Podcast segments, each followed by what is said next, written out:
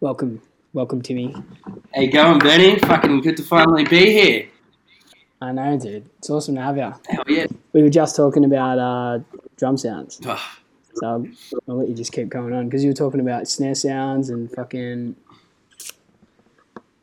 and your room sound as well, Yeah, which is interesting because you record your drums in that um, studio room. And how you said it's got the tall ceiling, but Ah, it's fuck. a ten foot ceiling, was nah, it's it's small as fuck. It's like it? Is it tiny? it's like three by six meters, and then yeah, it's like it's a really fucking. I think it's like eight foot the ceiling.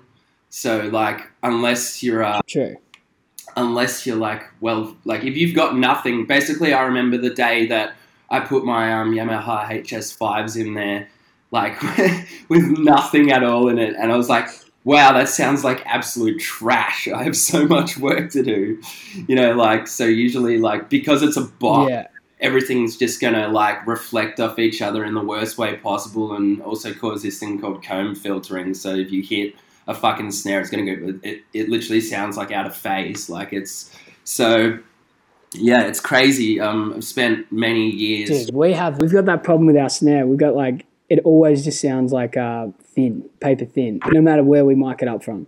And it's all we always use a fifty-seven, but the, the snare itself sounds good, but it's just like for whatever reason, the overheads carry it, and then as soon as we like pull in the actual snare mic, it does nothing. Mm. It just sounds like Yeah. maybe a little bit clearer, which is yeah weird. Maybe, that's like yeah probably a phase issue but yeah i mean that shit's always like yeah the fucking worst when you don't you sort of start out and you don't know what you're doing. It's just so confusing because as soon as you put more than one fucking microphone up there it's just like wow i need to worry about the mic placement. I need to worry about the position because even though like it could be in phase then you need to like have a center image of the snare in your overheads and stuff. Otherwise, you have like a snare that's panned off to the fucking left and shit. Like it's just it's so stressful, but Yeah, also yeah, yeah. really fucking rewarding once you do get it. Yeah, when you get a good sound, it's pretty sick. Do you want to run me through how you mic up your drums, or do you just do you run do you uh, change them every time based on what you want? Um, basically, like I started off um, trying to minimize. Well, like you know, there was a stage where I only had like fucking two inputs or something, so I had to be like, oh, cool. One's going to be a mono overhead, and one's going to be a kick mic. You know, I can't have anything else. You know, so like. Like obviously you can make that sound good, but like it didn't sound good because I had I probably would have been running like one Rode Yeah, yeah. week one or NT two and like whatever I had for a kick mic and had no fucking idea what I was doing. But um I basically like sort of, basically just sort of like started to build it up. I tried to do a thing where it's just like I'm not recording any more mics I can until I can make two sound good. Then it's like, all right, cool. Now I know how to do that. I'm gonna make three sound good, four sound good, five sound good, and then it came to a point when it was like I just used whatever I fucking had and ended up like um, now I'll just use seven microphones. Um, I'd like like to use more, but like I don't have any more stands to do fucking. I don't have a stand to do a stand bottom. It's like, why don't you do a stand bottom and hi hat? Like, I'm like, because I don't have any more stands. I got no more room. You know what I mean? Like, yeah. I feel like um, You have to yeah, get Craig to fucking just sit there holding it. Yeah, exactly. Just just holding the snare bottom. Yeah. So it's all just a matter of like once because like I'm a guitarist really, but like over the last few years, all I give a fuck about is drums now, and um, you slowly just have to start building your collection and knowing what you're doing first. So like I'm at a point now where I can't like I've got enough like ins and outs to make some more mics happen, but I just feel like I haven't needed it yet. But yeah, it's usually just um so like two Yeah. Two shitty ass tom mics like they're literally like these Shure PGA things and like I want better ones but I just haven't been able to afford them. But if you know how to EQ that shit after the fact then it's fine. They're just fucking microphones really. Um, Yeah. 57 for the snare um, is an Audix D6 for the kick in. No kick out just don't have another fucking stand. Um, and yeah. um, I've experimented a lot with overheads, but I end up using um, Rode M5s for those. They're like 400 $500 for a pair. They're fucking great. not too bright and stuff. And um, Yeah. then I use a warm. Uh, it's called a U. Uh, 47 and it's basically based off it's a clone of a Neumann U47 and I just whacked that out in the shed for a room mic and that's pretty much the sound really yeah it's just like Yeah. the way you make it sound and the way you position it you know I always just say like it's your it's your ear not the gear and like you know I've had all this shit for so long Yeah, for sure. I've had all this shit for so long and I've made it sound so fucking bad and now I can make it sound good it just proves that it's all technique you know Yeah, and it's probably learning your mics as well, like learning where the frequencies are so that you can EQ them properly and like bring the best out of them. Exactly. that's probably another problem having too many mics is like you got to actually learn about them. Yeah, totally. And uh, like having good uh, baffles and stuff and knowing how to position those because like sometimes I remember back in the day, like I would hate the overtone of a snare ring and I'd like just deaden it, you know, it would have tape and all that. And then like when I hear it back, it's like, why doesn't my snare sound energetic? It's like, because I've literally deadened it to the point where there's actually no overtone, you know, like, and that's actually, that's where Yeah, that's where drum tuning comes into it. That's where I think it's like as soon as I learned how to do that, it was the most important fucking thing ever. Because you can do cool shit like save your songs in the key of A, then you can tune your snare in the key A. So when you're hitting it, it's literally like the overtone is pleasant because it's in the key of the song, like all cool shit like that. yeah, gotcha. Yeah. So do you go through and just treat every single drum before you do the recording for the song that you want? Like you know what key it's in, and then you just go around and tune them. Um, nah, not so much. Nah, I just like um, it's a technique I have used before and just tried out, but it's just like whatever sounds good, really. Like it depends. It's all genre dependent. Like if I'm recording a pop punk song or something, then I want a snappy or higher tuned snare, and then like if I'm recording some Americana or something country, then I'm going to whack. I just whack a big fat snare on it, which basically just makes it a big thuddy Tom Petty sounding detuned snare. yeah, Those things are it's sick. pretty sick. yeah. All of the um, the recordings on All the Rage. Like, remember the first time I listened to it? I listened to it at work, and I had um, like headphones on like this, and I was listening to it. I'm like, fucking hell, the boys have nailed it. And then I went back and listened to it again, and all of the recordings in it were just so like crispy and clean, but it sounded like everything was just in the right spot. Like Yeah. there was no like when the drums were playing, you could hear guitars and the bass wasn't getting in the way of the kick and all this uh, shit like that. Yeah. Which I was like, fuck, that's like a. That's the genius. But that's obviously all in the mixing and EQing. yeah, that's the genius of Anton Hagop. Um, yeah, that guy's worked uh, on with Silverchair and Powderfinger and stuff, and we've always sort of like just wanted to pull out a mixer from like you know. It's, it, I don't know. I I haven't really heard his name out there that much, and when we discovered him and realized the stuff that he had done had been like all our childhood favorites, and we're just like, this is just like a you know bit of fate here, and like now we're like good friends with him, like hang out with him and stuff, and like it's just unbelievable the sounds he can pull. That's so sick. Yeah, Greg was telling me about your trip up to um, the Blue Mountains and like checking out his fucking um, his rigs and stuff. Sounds like a legend. Yeah, he's a legend. all unfortunately, that whole uh, experience is all kind of silence. That's fair enough. yeah, like, it's, it's like you know, he's like, here's all my secrets, and I'm just like, it's like, don't fucking tell anyone. I was like, okay, this is stored in my brain now. Well, that's fair enough as well. I mean, fucking hell. Sounds like a weapon. yeah, it was pretty wild. Silverchair's um like yeah. yeah, it was pretty wild to um like uh, be in that room and like you know say he'd go out to the toilet or something, and then me and Craig would look around and see all these like Powderfinger Gold records and Silverchair. We're just like, that's right, that's right. oh, So good, dude. Have you listened to the Silverchair podcast? That one where he's like, um, where he's just like going through the whole Silverchair experience. But he talks about all the albums, which is sick, and he talks about the producer that he works with when he did, um, what was that album? The one with all the colors in it. Neon Ballroom, Forgot now. Um, Neon no, no, um, uh, Diorama. no, the third, the one that after that, Oh. Diorama, yeah. And he had like that guy come in, and he was like an orchestral producer. Yeah, and then he was just like translating all of the ideas to the, to the piano and stuff. Couldn't play piano, and then well, like right, barely, and then he's just like, "Ah, I want to do this," and then Yeah, no. I, I haven't listened to the podcast. I've heard a lot about it, but I've watched the actual. There's YouTube footage on the making of that album, and I've watched that like twice. So it's so sick. Yeah, it's fucking nuts, dude. Um, how'd you get into music? It's just been fucking literally around my life the whole time. Like um, I, it was skateboarding and music that sort of just went hand in hand when I grew up. My parents are fucking legends, and they Yeah. like the first records they showed me were like Sabbath, Pink Floyd, and fucking like Rose Tattoo and Led Zeppelin and shit. Like I, I'm so so grateful that it's not just like these two parents that like couldn't give a shit about music, and then you discover music yourself and you listen to fucking Pink and one like you know what I mean. yeah, I, you don't understand like epic music. yeah, it's it's like I'm so grateful to be able to grow up and all that shit, and you know, like so, sort of like once they Yeah. showed me all that stuff, uh, I guess it was sort of like it went from punk then into metal, like so that was like the first sort of music that I discovered myself. Like I'd get into like Green Day, like it was all fucking Green Day and stuff.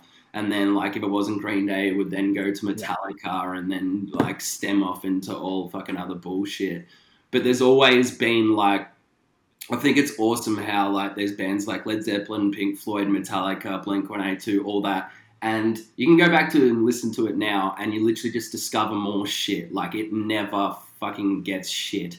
But then there could be a band like that I discovered when I was like a teenager, like Newfound Glory, and I'd be like, I fucking love this band. I listen to it now. I was like, I cannot stand this shit. This is so lame. the, the classics they don't die though. Nah, exactly. Foo Yeah. Fighters, another example of that. Yeah, Yeah, they just literally age so well. it was all just my parents really getting me into music, and um, my dad like owned like uh, like two guitars or something, and he didn't like really force that on us. We sort of just like picked it up one night after going to a mate's house, and he was showing us like Smoke on the Water or Dirty Deeds or something, and we were just like, oh, electric guitar, whoa. I fucking love that. Did you have any bands that like pretty much you'd, you'd play their music and then um, learn their solos and try and um, learn guitar through them, or did you just sort of like just play your own music and write songs and grow that way as a muso? Um, so I sort of didn't really have guitar lessons until a certain point, and then my mum like um, introduced us to this guy called Chris Galera, and he sort of just taught us a bunch of rhythm and stuff like that. Like I, I remember I'd be trying to like you know look up tabs to Stairway to Heaven, and I was like fucking just like trying to do this shit. I'm like, no, I can't fucking do this yet. So I needed to learn, and um, yeah, I guess yeah, it didn't really happen until after I had guitar lessons, and then once that happened. I'd be like working out fucking, you know, I'm trying to make myself seem cool here, but I wasn't. I'd be like working out Trivium songs. Literally, Crazy. like my first Yeah. biggest phase, apart from like the Green Day shit, was like a metalhead. Like, and that is what I feel like separated me. Like, my brother would be, you know, going out with girls, and I didn't know what the fuck that meant. Kissing girls, doing all this stuff. Everyone would be doing this, and I'd be sitting there just fucking working out fucking metal songs and learning how to be a fucking shredder. yeah. Cause like Willie's got like a blues a blues essence about him that's sort of like he's like loves that like feel of music where you sound like he got more of a technical approach to guitar. Yeah, Like the solo Sunday stuff was just like I was like fucking hell they, they, they were like proper lines like Yeah, yeah, um, yeah. Will because uh, as much as like my parents showed us classic rock, like uh, my dad's appreciation is all for blues, and um, like I remember like them tr- like taking us to like um, blues nights and stuff where you'd like get up and jam on stage with people. So like. I mean, since day dot, man, and it's been like key of A, and you fucking have to like be thrown in the deep end and solo over it. So like, we've had a lot of experience, all that shit. And I guess like that stuck with Wilmore. I just wanted to be more of like a metalhead and like my punk music and stuff. And I'm sure I'll get grow a. Like, it's not like I don't like blues, but my brother's like obsessed with that, and that's in his blood. Where I'm just all about more like the rock side of things. Like oh, I want to be fucking Billie Joe, I want to be Dave Grohl, all that shit, you know. Like and yeah. Yeah, yeah. It's way better. Feel it feels like if, whatever whatever feels good is like the right answer. Like, there's no right and wrong when it comes to people's taste. It's like if as long as it's genuine and you genuinely feel the music you're playing, you can't go wrong. I don't reckon. Yeah, exactly. You can smell bullshit. Put it that way. Yeah, you definitely can. As soon as you sniff it, it's fucking game over. I'm like, I'm out of it. Yeah. So how did you get to the to the point of loser from a kid? So, like, what was the path there? The journey from um, for music for you? a lot of fucking bands, really, like trying to discover it. So, like, in short, I was in a metal band called Into Oblivion. I'll link you to some stuff on YouTube. It's pretty fucking hilarious. None of us could sing, so we just like played instrumental metal riffs that were as hard as they could possibly be. Um, and then from there, I think it was like 2010, I joined a pop punk band called Apart From This and that sort of like took on its own thing where I met a bunch of people, and then like over the years, it's sort of like flourished into more of a like getting into alternative rock sort of stuff. and then we sort of like you know jump a few years, and we're like we're lucky enough to get on a tour with the Bennies and stuff, and you know. Then we started to get some more tour- tours with like you know international bands, and I guess after that band broke up because everyone was a bit sick of it, sort of I went back into my like '70s rock stage and um, was just playing shit like Sabbath and like doomy stuff, instrumental '70s rock. And after that broke up and I was sort of sick of that, I was like, all right, cool. Now it's time to go back to the like genre, like just rock that I just love so much. And um, I sort of. Uh, just sent some music, like a demo, to Craig and my mate Chris Cowburn, and they were just like, "Let's fucking jam this shit." And like within like what um, a month or something, we had like an EP together, and then we recorded that, and then that was the start of Loser. Yeah. Nice, dude. And the first one was Loser, the self-titled, yeah. Yeah. Coming out the gates pretty strong there. Um, yeah, it wasn't the first song I wrote, but that was the first single we had, and then yeah, that like led on to be on the Restless Noise EP. Yeah, Yeah, and that was nice, sort of dude. that was sort of in my eyes like a continuation from what was left over from apart from this in a way. You know what I mean? Like there was sort of like it was sort of like a maturer version of it. Yeah. Well, I reckon now you've hit that the, the Oasis period now. It's sort of like w- winded back to like like um more of like a, a chiller sort of uh, melodic vo- version of rock with like harmonies and stuff in it. Do you harmonize your own voice for, or, or is it the boys? Yeah, yeah. Um, it really depends because sometimes me and Craig are all about like what sounds like a backing vocal. Because maybe if it's like a bit higher, usually I have a bit of rasp behind it. Sometimes like it's weird because me and Craig's voice when we like harmonize almost sound the same in a way. But um, most of the time I'll be doing it myself. If we think it needs to be a little softer, then Craig's gonna go for it. Yeah.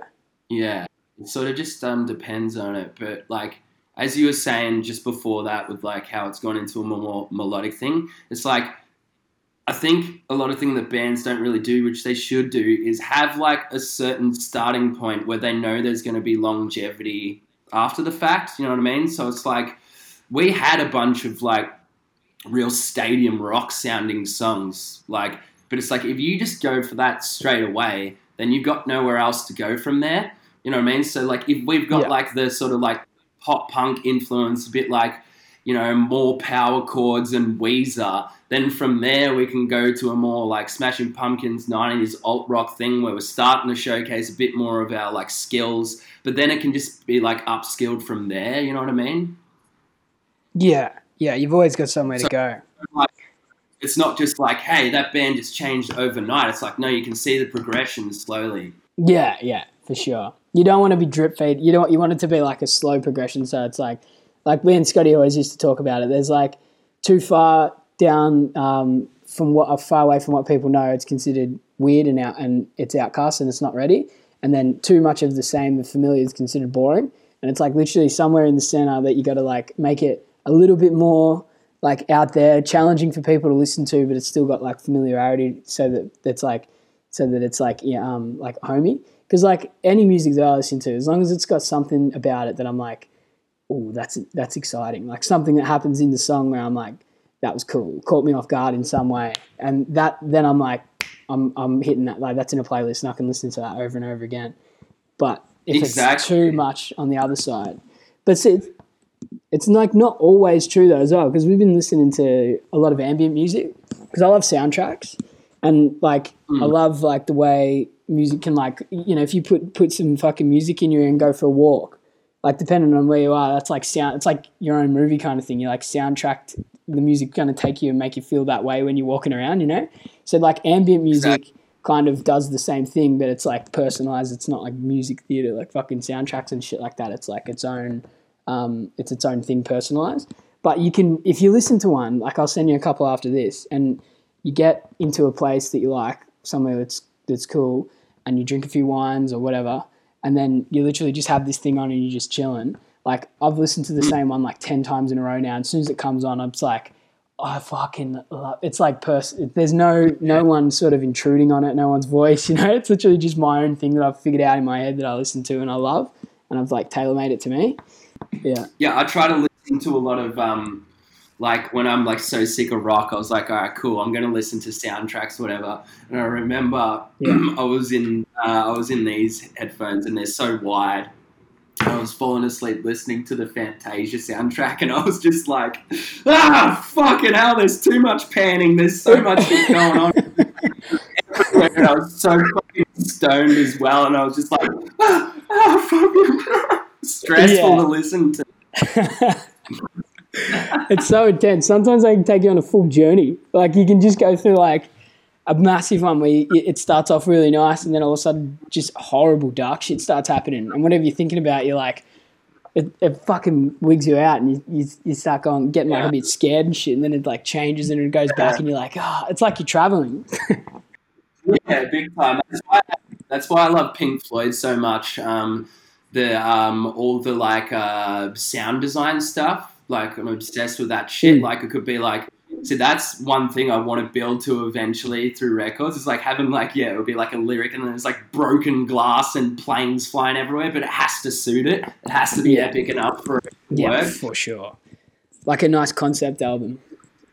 Yeah, it's not like you know a metal breakdown. It's like fucking bitch, like nothing like that.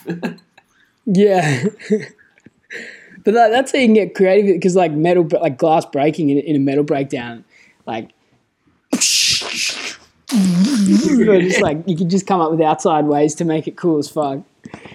But like with the soundtrack thing, you could just have like a cool album is literally you know you have like a nice soundtrack, but then you have your music over the top of it, and but and they just gelled together well. Like you can sort of like for me, that's kind of what I'm sort of trying to steer towards.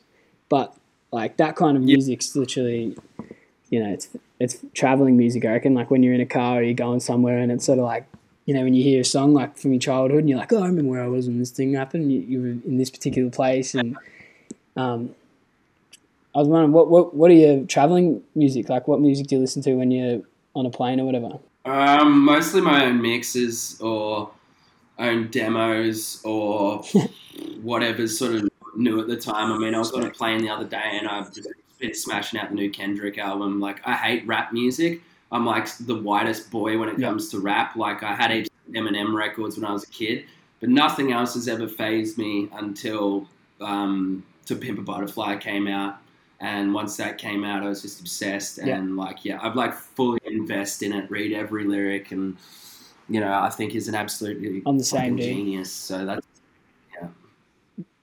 That's my favorite album of all time. That's one I consider number one for me. To Pimp a Butterfly, Pimp Butterfly. Yeah. Fucking huge. What a great record, Dude, it's so sick. The way it's like crafted. yeah, it's Yeah, like the whole. sick. I haven't listened to the new Kendrick one though. Oh, dude, it's it's Mm. next level. It's fucking. But like, what I like, what I feel is that like, if you, I don't know if you have Apple Music, but you can just like read along the lyrics, like all that sort of shit. It's just so good. Mm. It makes it so much more like, oh my god, yeah, this is really creative. Yeah. Has he got a theme going on like he does with the other ones? Oh yeah, Maybe don't ruin it for me. I'll I'll be fucking hanging on to every word. Yeah, yeah. I'm not gonna ruin it for you. You just got to go into it. The the there's two discs, and the first disc is like incredible. Second one, not so much yet, but I feel like I just need to dive into it a bit more.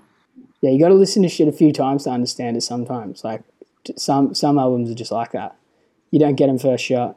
A lot of Radioheads like that, I reckon. Yeah, Radiohead's. Uh, fuck. Uh, yeah, I mean, I, I'm pretty sure the first time I heard OK Computer, I would have been like, "What the fuck is this whiny bullshit?" And now it's like definitely in the top ten favorite albums. Same thing as like in Yeah. Rainbows, all that. Craig's gonna Yeah. love how much we're talking about his favorite band. we were chatting about radio the other day with Craig, and Craig was just like roasting him. I was, I was like, true. I can understand now. I can understand how some people just fucking hate Radiohead, but I'm just an absolute sucker for him. So if you're listening, Craig, uh, yeah. cop that. Um, it's, it's funny because he can judge us on that, and then his favorite bands are Dream Theater and fucking The Darkness. yeah. It's I know, which is you, super man. complex. Dream theaters are fucking like that is so tricky. They're just an old school giz. Well, they're not. They're more. They're probably way more complex, but Yeah, it's it's not everyone's cup of tea. It's just funny how like yeah, can be into Yeah, Radiohead and he absolutely hates that. yeah, funny as contrast.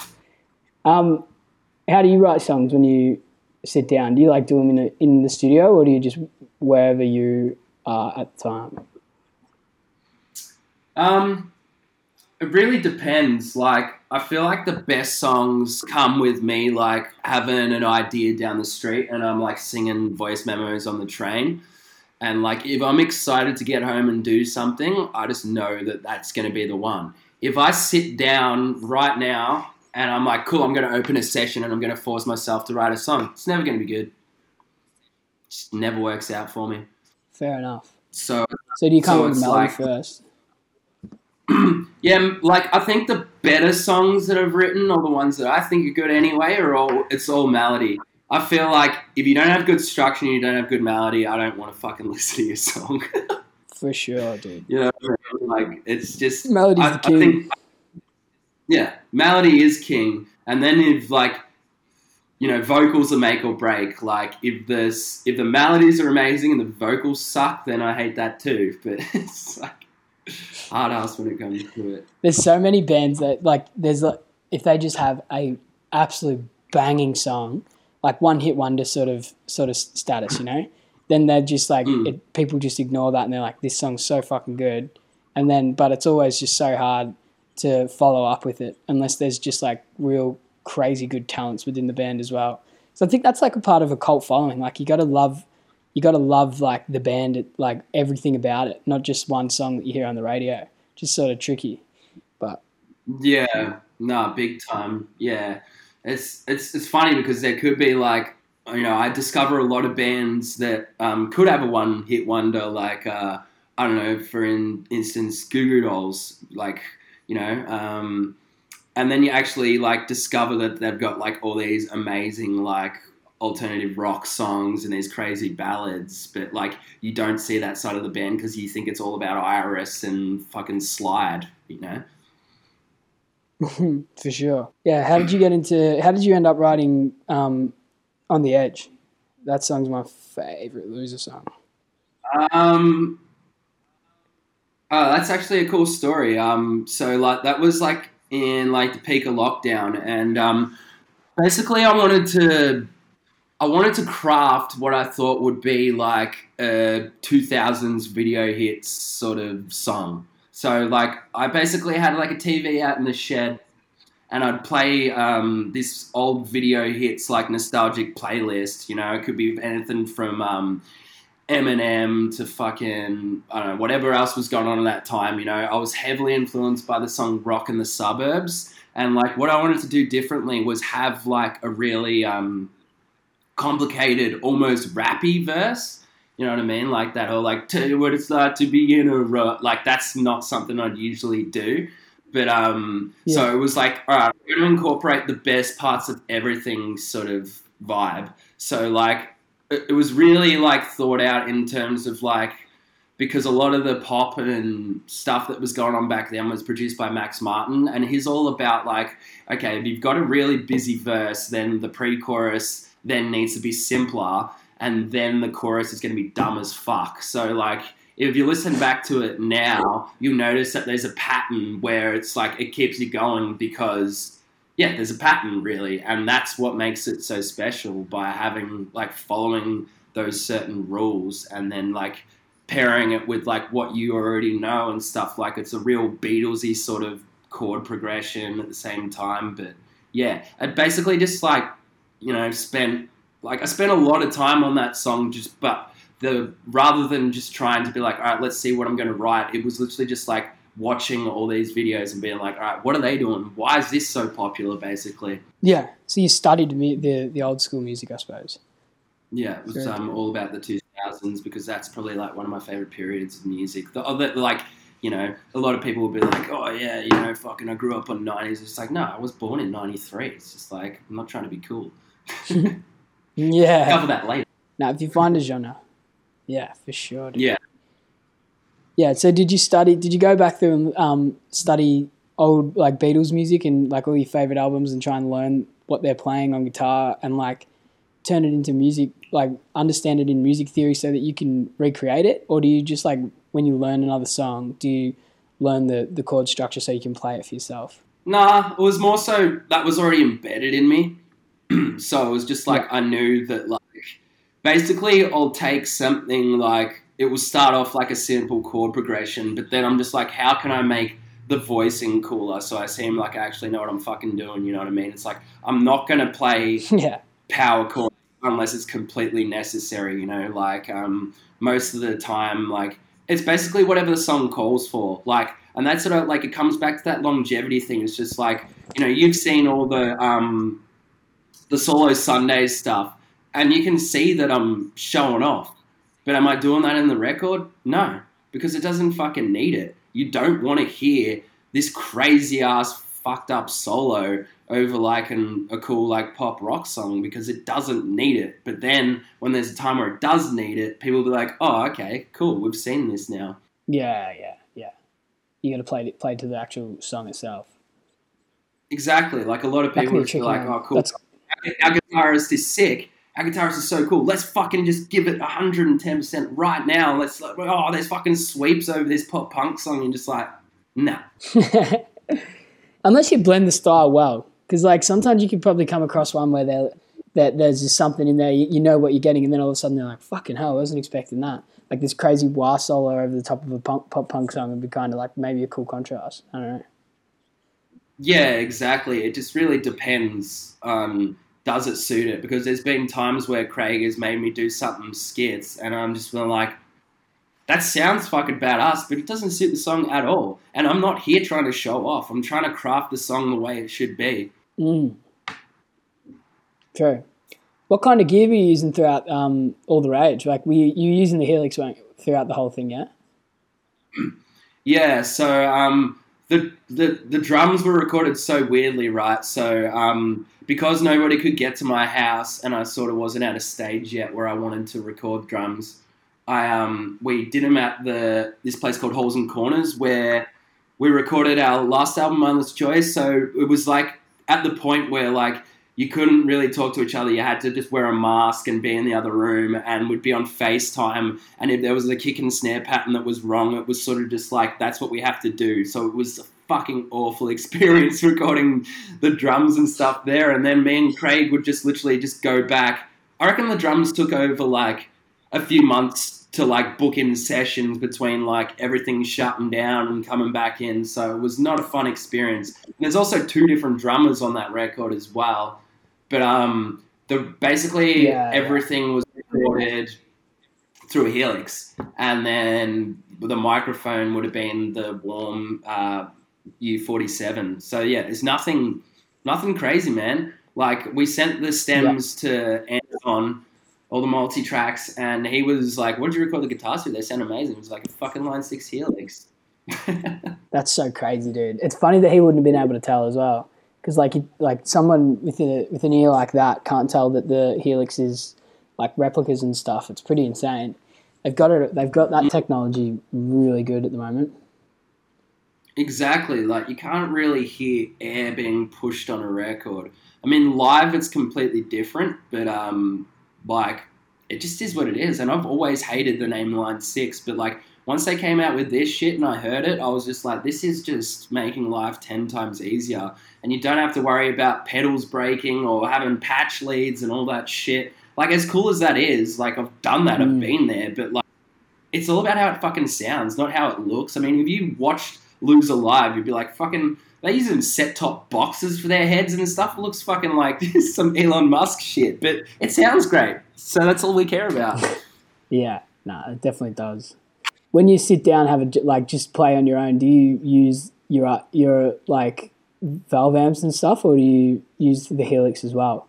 Yeah, just just usually use the Helix or whatever's closest to me. But like to be fair, dude, I don't really play any guitar. I just play drums and practice getting drum sounds. Like drums is, I mean, I've always played a bit of drums and I've never really been taught. But like throughout lockdown and stuff, like it was all just like sit down and learn how to fucking make drums sound as good as possible.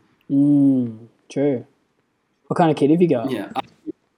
Um, I got a Yamaha Stage Custom and uh, sort of bought that during lockdown and uh, taught myself, like, you know, had to learn, like, what skins worked and what snare worked and all that, like, cymbals, all that shit. Basically, yeah, just sort of just try to, like, find out what was right for my room and stuff. It was, uh, it's a pretty fucked process. Like you end up hating a lot of things, and I like always have like this um certain like bar that I like always set myself at. Like I always want to compare myself to the greats, but like then I listen back to a Beatles record with like two microphones. It's just like, well, that drum sounds not that great, but it works Yeah. for the song. You know? For sure, dude. And it depends exactly what you want. Like we've gone through stages with our drumming drum recordings where we've just over mic stuff, and we've put um, we've got eight channels on this input on this monitor interface that we've got. So we've used eight channels,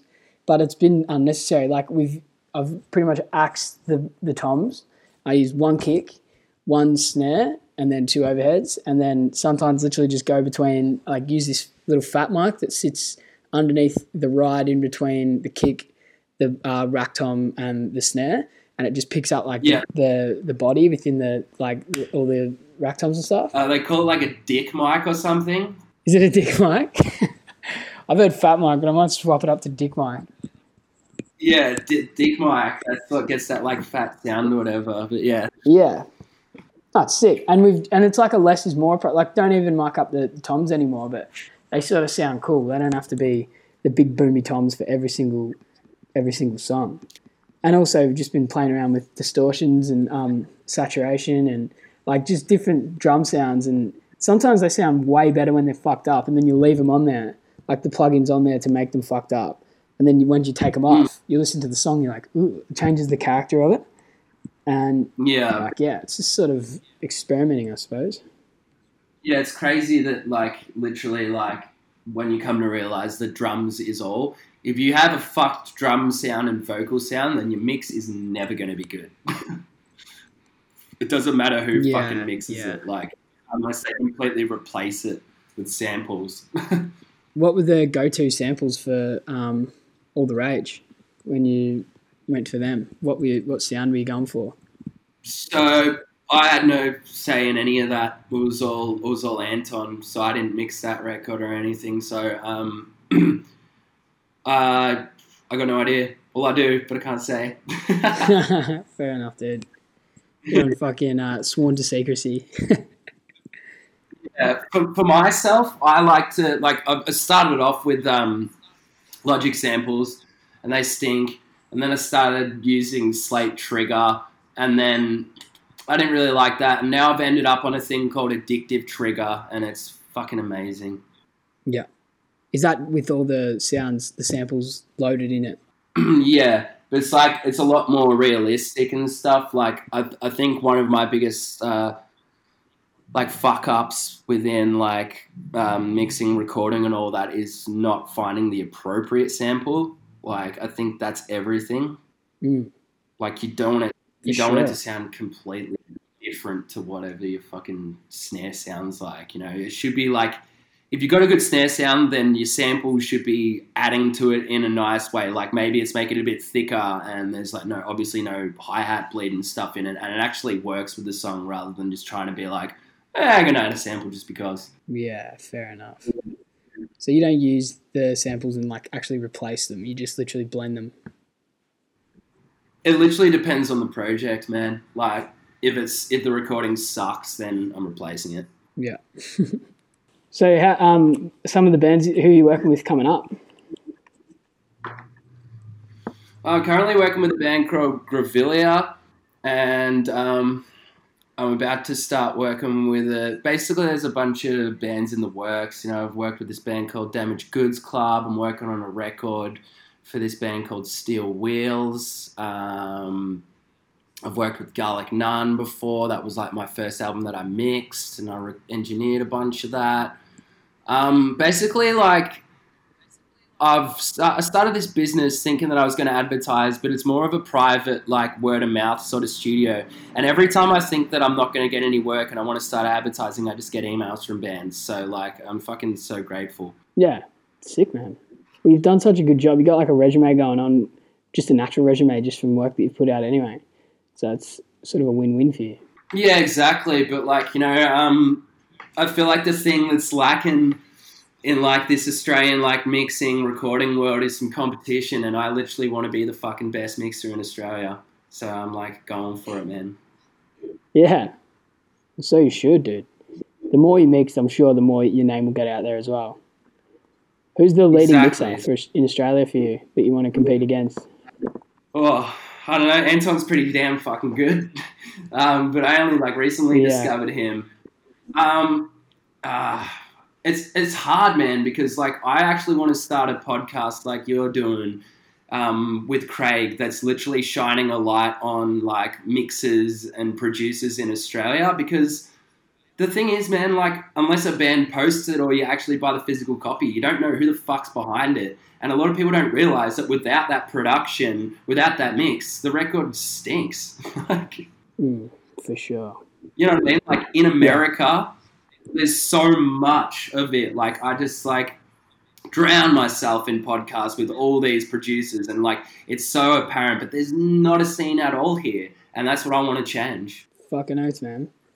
Maybe there'd be a good, like a good way to start would be just trying to hit them up and just get them onto your own podcast, where, and then eventually it might just start happening. Who knows? Because there are a lot of mixes, but I feel like they're more local.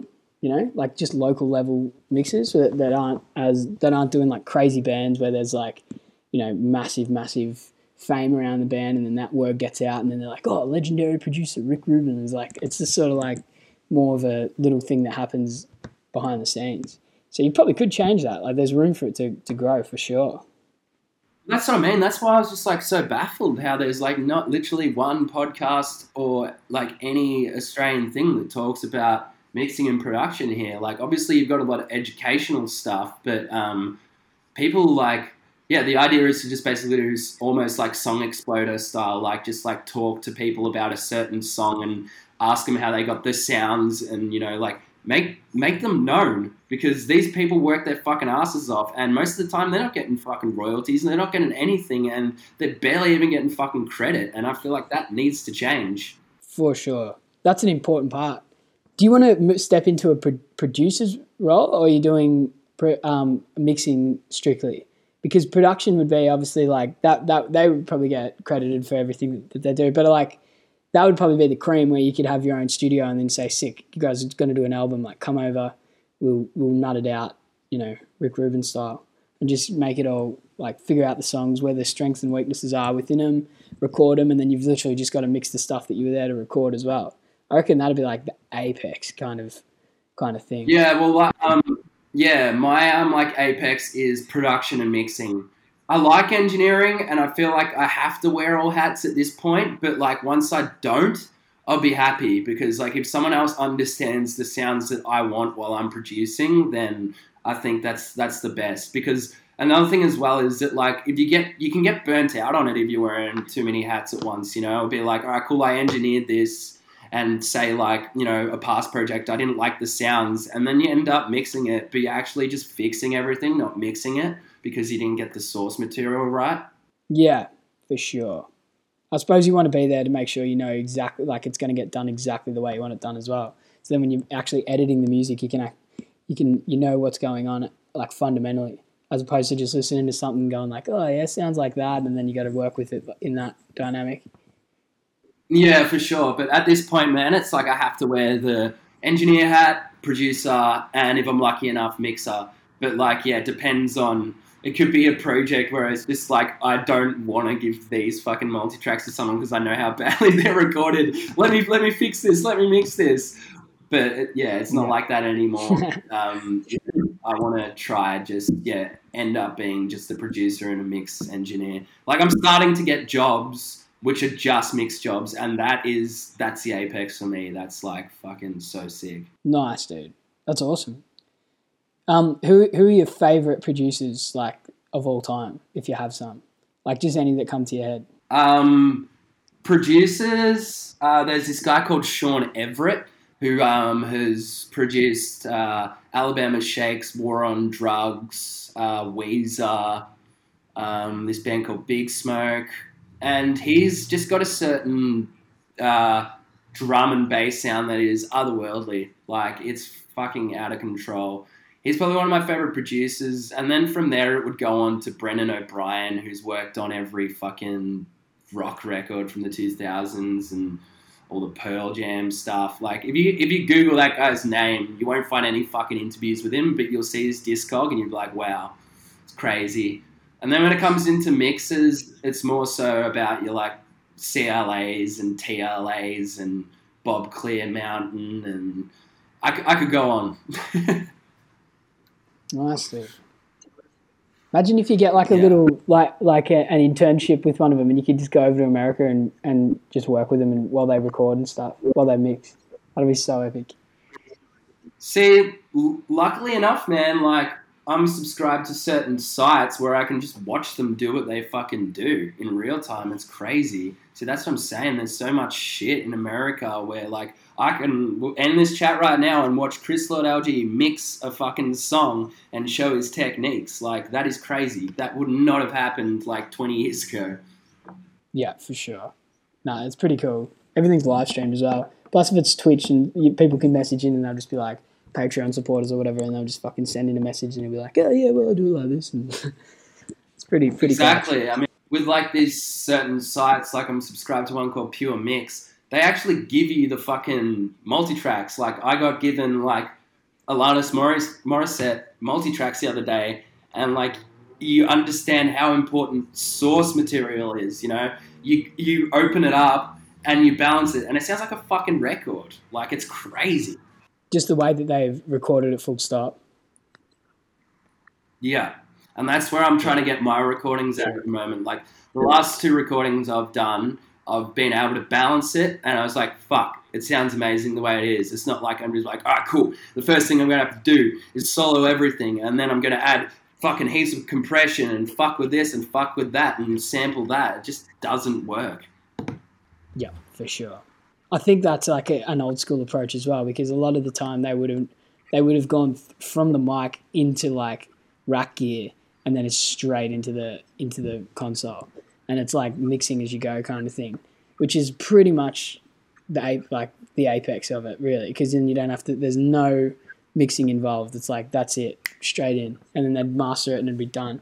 But like nowadays, it's more like okay, here's and as well, it's tough because you don't know how to record stuff. We get told is put a 57 in front of an amp, or like try this on the drums or whatever, and then all of a sudden you send it off to somebody, and everyone's like, mm, that they're fucked. Like, we've had a couple of drum recordings that we've sent off to Kyle, and he's just like, fuck, boy, he's like, he's a nice guy, but he's like, I don't know. I just got a vibe that he had to do a lot of work for us, like a lot of editing as well. And he ended up like out, um, outsourcing the editing so that then he could work on it without spending an excessive amount of time trying to like get it to sound to the click, you know. And so yeah. these are lessons, you know. We just like slowly learn them, but um, yeah, we've got to definitely step up the recording game.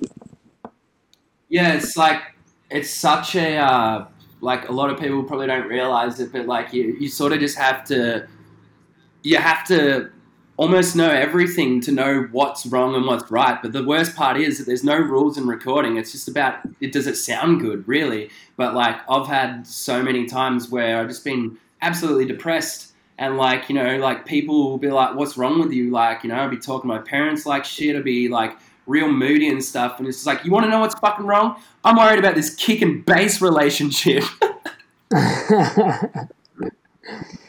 that is a dark, dark place to be.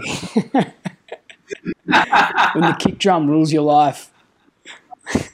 yeah, exactly. Crazy. But it's all fun. Once- you get it right, like it's just it's the most rewarding shit in the world. Yeah, for sure, dude. For sure. Like, there's no better feeling than listening back to something that you've done and you can go like, I've ne- like, there's nothing else we can do. It's perfect. Like, it's for us. It's perfect for what we like. And then you can just listen to it over and over again, and it's there. It's a huge reason why we like to record shit. Like, we'll write a song and then go in to the studio and just get it done. Like, try not to think too much about it. We go like, "Yep, I like this melody. I'm feeling something from it. I like the song structure." Then go straight in and record it because countless times in the past, like when I was way way younger, we, used to do like a song and then we'd go into the band room and then we'd jam it and we'd be like, "Oh, it's so good," and all of us would be like vibing it. We'd just play it over and over again, and then we go to the studio and record it, and then you get the mixes back and you're like, "It's fucking terrible. I hate this song," and I just despise it. But now it's like Yeah. now I can you can go in and get the like the song done, and if it's on if it's coming through the speakers and it's sounding sick, like exactly how you want to do it, then turning it into a live thing is way better of a challenge than trying to make it sound good on on recording. To me, anyway. Yeah, big time. I think like um, another huge learning experience for me is like the way you monitor, right? So like if you're, it doesn't matter if you've got eight hundred dollar speakers. If your room sounds like trash, then the room's lying to you. You know what I mean? But if you get yourself a good pair of headphones, it's like either that or your fucking reference. Like that is so fucking important. Get a reference track, not a fucking thing that you recorded in your basement a professional quality fucking reference track and listen to how much low end they have. Listen that there's all these mids and high mids and that, you know, like because without that you could just record something and mix it and you're just like, yeah, it sounds good to me, but you haven't listened to anything else the whole time and then it ends up just being like shit. Yeah. And that's obviously important because if you listen, if it comes on in shuffle and then you hear it, you're like, "What the fuck?" But some people, some bands go for that. Like lo-fi, lo-fi's kind of cool. Like when you when you hear a song that comes on and it's got a vibe about it. I've like separated playlists on Spotify for me where I'll have like a small one where I know I'm just chilling, nothing crazy's going on. Like phone recording quality music, I'd put it in there and it's got a vibe about it. Like there's something about even when you sit down and write one on the couch and record it on a phone and you listen back to it, I'm like, I really like the, the, the, the style and vibe of it. But then when I try and translate it into an actual song, it sounds like just shit. It doesn't. It's not meant to sound hi-fi.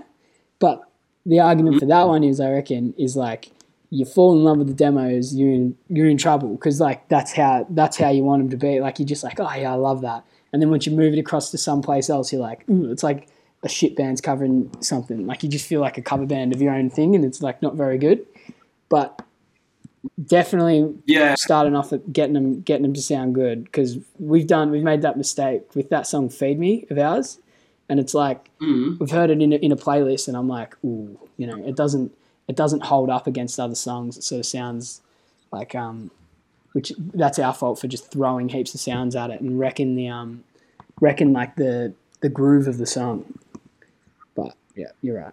Yeah, yeah, no, I know what you mean. Yeah, I've definitely um, witnessed that before. A song being playlisted that I worked on maybe five years ago, and it was just like, you know, I would have mastered it myself, and like it just sounded crushed, and it still wasn't loud enough. Like that's a problem as well. Like with the loudness wars and stuff that has just been going on, and limiting and all that sort of shit.